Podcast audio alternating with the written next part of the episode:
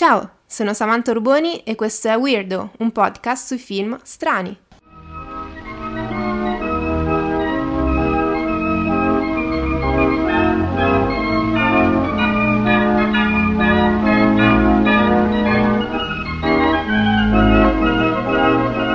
Ciao a tutti e a tutte, oggi vi parlo de Il pasto nudo, film del 1991 di David Cronenberg.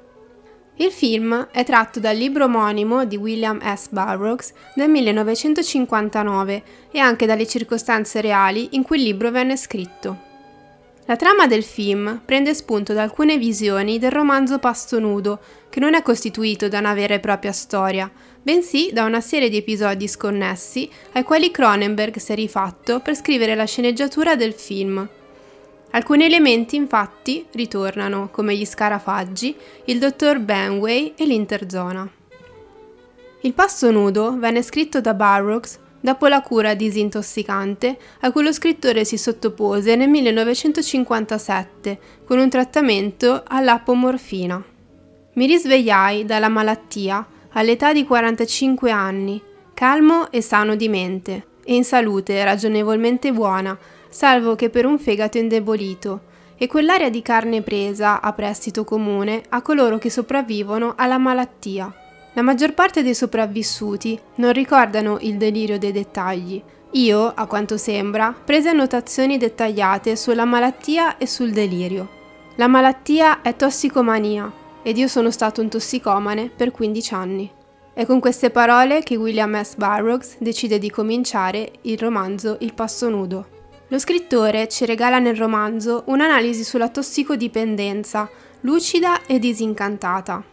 Censurato per anni e protagonista di molti processi per oscenità, il libro risulta privo di trama e quasi impossibile da portare sullo schermo. Decidendo di provare l'impresa nel 1991, Cronenberg opera una scelta radicale ed estrema, come già ci aveva abituati con titoli come Brad, la covata malefica del 1979. Il film è senza una vera e propria trama, ma piuttosto è un viaggio di una coscienza presa in ostaggio dalla droga. La pellicola viene introdotta dalla frase Nulla è vero, tutto è permesso e ci trasporta in una New York noir dei primi anni 50, dove William Lee è uno sterminatore di scarafaggi. Scopre che sua moglie, Joan, si droga con la polvere gialla utilizzata da lui per uccidere gli insetti. Viene quindi arrestato per possesso di stupefacenti. Un agente segreto sotto forma di scarafaggio gigante assegna gli la missione di uccidere Joan, la quale sarebbe una spia. Lee uccide lo scarafaggio, ma quando torna a casa trova sua moglie a letto con l'amico scrittore Hank. William invita sua moglie a giocare al Guglielmo Hotel con un bicchiere e una pistola e le spara alla testa uccidendola. Senza volerlo porta così a termine la missione. William viene poi contattato da un alieno in un bar gli spiega che deve allontanarsi dalla città e viene inviato nell'interzona per scrivere rapporti sull'attività dell'organizzazione nemica. L'alieno gli porge il biglietto per l'interzona e gli suggerisce, giunto a destinazione, di comprare una macchina da scrivere particolare, una Clark Nova, portatile. Lì vede le macchine da scrivere trasformarsi in scarafaggi giganti e invitarlo a trovare un fantomatico dottor Benway. Per farlo dovrà sedurre John Frost, alter ego della moglie uccisa. William capisce che il dottor Benway è il capo di un'organizzazione che produce una droga chiamata carne nera, ottenuta da mille piedi giganti. In breve riesce ad arrivare al dottore, che si nascondeva sotto i panni della domestica di John Frost, Fadela. La sceneggiatura del film non è quindi solo basata sul romanzo omonimo di Burroughs, ma prende spunto anche dalla vita dello stesso scrittore. Già dal nome del protagonista, dal momento che William Lee fu lo pseudonimo di Burroughs quando scrisse il suo primo romanzo, Junkie. William S. Burroughs, come William Lee, era uno scrittore che come mestiere faceva lo sterminatore di scarafaggi ed era tossicodipendente.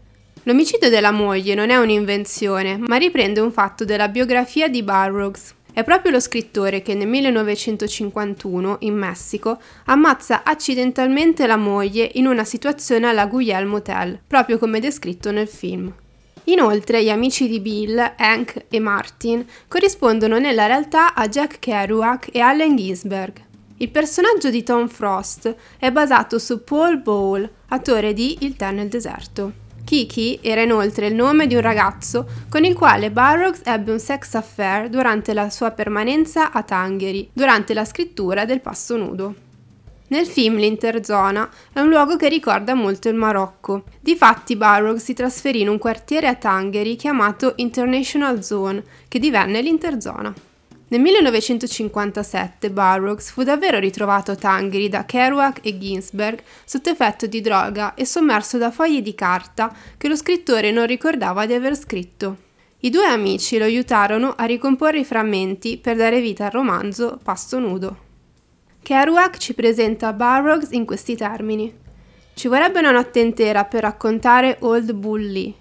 Per adesso diciamo solo che faceva l'insegnante, e a buon diritto si può dire, perché passava tutto il tempo a imparare. E le cose che imparava erano quelle che considerava e chiamava i fatti della vita. Le imparava non solo per necessità, ma per scelta. Aveva trascinato quel suo corpo lungo e sottile in giro per tutti gli Stati Uniti e in gran parte dell'Europa e del Nord Africa, ai suoi tempi, solo per vedere cosa succedeva. Negli anni 30 aveva sposato una contessa russa in esilio solo per strapparla dai nazisti. Faceva tutte queste cose solo per sperimentarle. Ora si dedicava allo studio della tossicodipendenza. In gran parte del film viene recitato il testo del romanzo di Burroughs The Talking Asshole. Nel film viene inoltre usata la frase No Glot Clom Flyday, che è la frase finale del romanzo Il pasto nudo.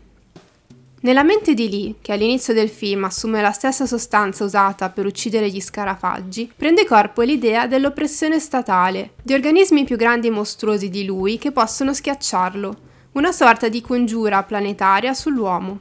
Lui diviene di conseguenza sia lo scarafaggio da schiacciare, sia la mano di chi li vuole stirpare. Il complotto diviene concreto nella mente di Lee con la scoperta della Interzone Incorporated, un'organizzazione segreta che produce droghe, tra cui quella che viene chiamata la carne nera. Per lo stesso Burroughs l'analisi della droga diventa l'analisi del funzionamento del capitalismo. La droga è il prodotto ideale, se volete alterare o annientare una piramide di numeri. In relazione seriale alterate o togliete il numero di base.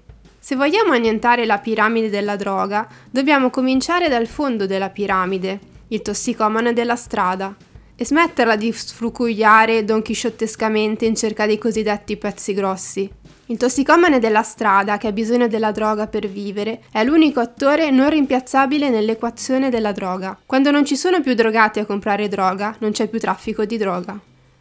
I Magwamp diventano simbolo del maltrattamento di coloro che lavorano per questo tipo di organizzazioni. Enormi creature aliene, i Magwamp vengono incatenati per far sì che i consumatori possano succhiare la sostanza tossica che producono. L'aggettivo con cui possiamo definire il film è di certo sgradevole. Un immaginario mostruoso fino a un certo punto, un verosimile che è da B-movie, nel quale d'altronde Cronenberg ha le sue origini. Altra parte predominante nel cinema di Cronenberg è la sessualità e ci spiega il regista stesso il motivo. È evidente che se il corpo umano è una priorità nella tua vita creativa, allora la sessualità occupa un ruolo centrale, ha inoltre dichiarato. Nel momento in cui decidi che nel tuo film esplori la sessualità, sarebbe strano escludere uno degli aspetti principali della sessualità, che è l'omosessualità.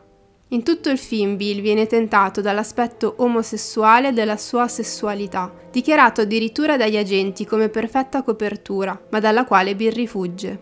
Proprio come Burroughs, che nonostante una storia omosessuale proprio mentre era a Tangeri, era sposato e faceva sesso con donne e trascorse un periodo della sua vita negando la propria omosessualità. Bill nel film si ritrova ad avere a che fare con macchine da scrivere che per mezzo delle allucinazioni della droga si trasformano in giganteschi scarafaggi che parlano attraverso un orifizio che ci ricorda un ano. Bill, se analizziamo il film, risulterebbe perfino un'identità pansessuale, visto il suo interesse per donne e uomini, ma anche per macchine da scrivere, scarafaggi e alieni, che si trasformano in simboli falici e genitali durante l'amplesso. Cronenberg la definisce omnisessualità. Di come ha operato sulla sessualità di Burroughs, Cronenberg dice Penso che quello che stavo facendo con Pasto Nudo era vero rispetto della vita di Burroughs, rispetto della sua evoluzione e del suo sviluppo, e che con questo film non stavo tentando di affermare alcuna tesi politica sul piano sessuale.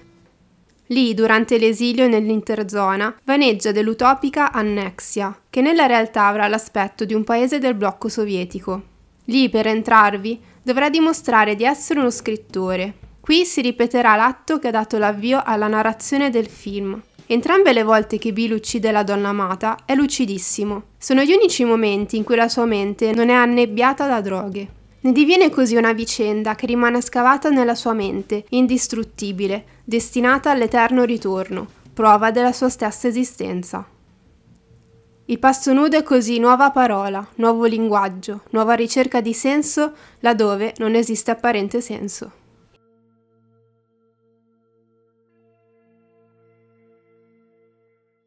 Questo era Weirdo, un podcast sui film strani. Io sono Samantha Ruboni e vi ringrazio di avermi ascoltata. Se volete potete seguirmi anche su Instagram alla pagina at weirdopodcast dove potete trovare aggiornamenti, anteprime e approfondimenti dedicati alla puntata appena postata e dove potete chiedermi curiosità ed elucidazioni. Se il podcast vi è piaciuto ditelo ai vostri amici e fatelo conoscere. Noi ci sentiamo alla prossima. Ciao!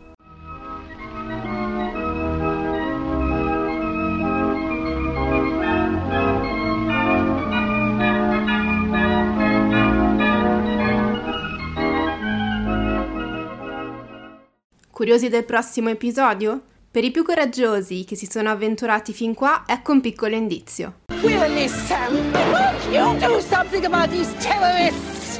It's my lunch hour. Besides, it's not my department. Beh, allora vi aspetto. Mi raccomando, non mancate. Alla prossima, ciao!